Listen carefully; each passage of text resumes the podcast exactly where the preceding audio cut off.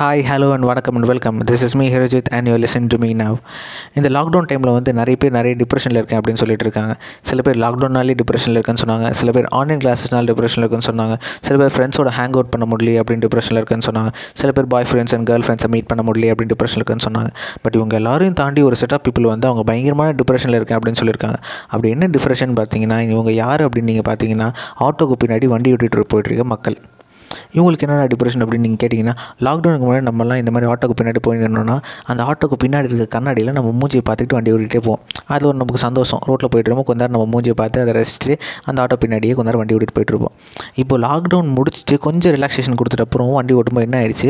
Mask போட்டு போகணுன்னு சொல்லிட்டாங்க. எதுக்கு நம்மலாம் மாஸ்க் போட்டு சுற்றுறோம் மாஸ்க் போட்டு வந்தால் தான் நான் உனக்கு வந்து பிஸ்கெட் தருவேன். மாஸ்க் போட்டு வந்தால் தான் நான் உனக்கு பெட்ரோல் போடுவேன். மாஸ்க் போட்டு வந்தால் தான் நான் உனக்கு கடைக்குள்ளேயே விடுவேன் அப்படின்னு சொல்லி எல்லா இடத்துலையும் மாஸ்க் போட்டு வந்தால் தான் அப்படின்னு சொல்லி ரெஸ்ட்ரிக்ஷன் போட்டு நம்மளை மாஸ்க் போட வச்சுட்டாங்க.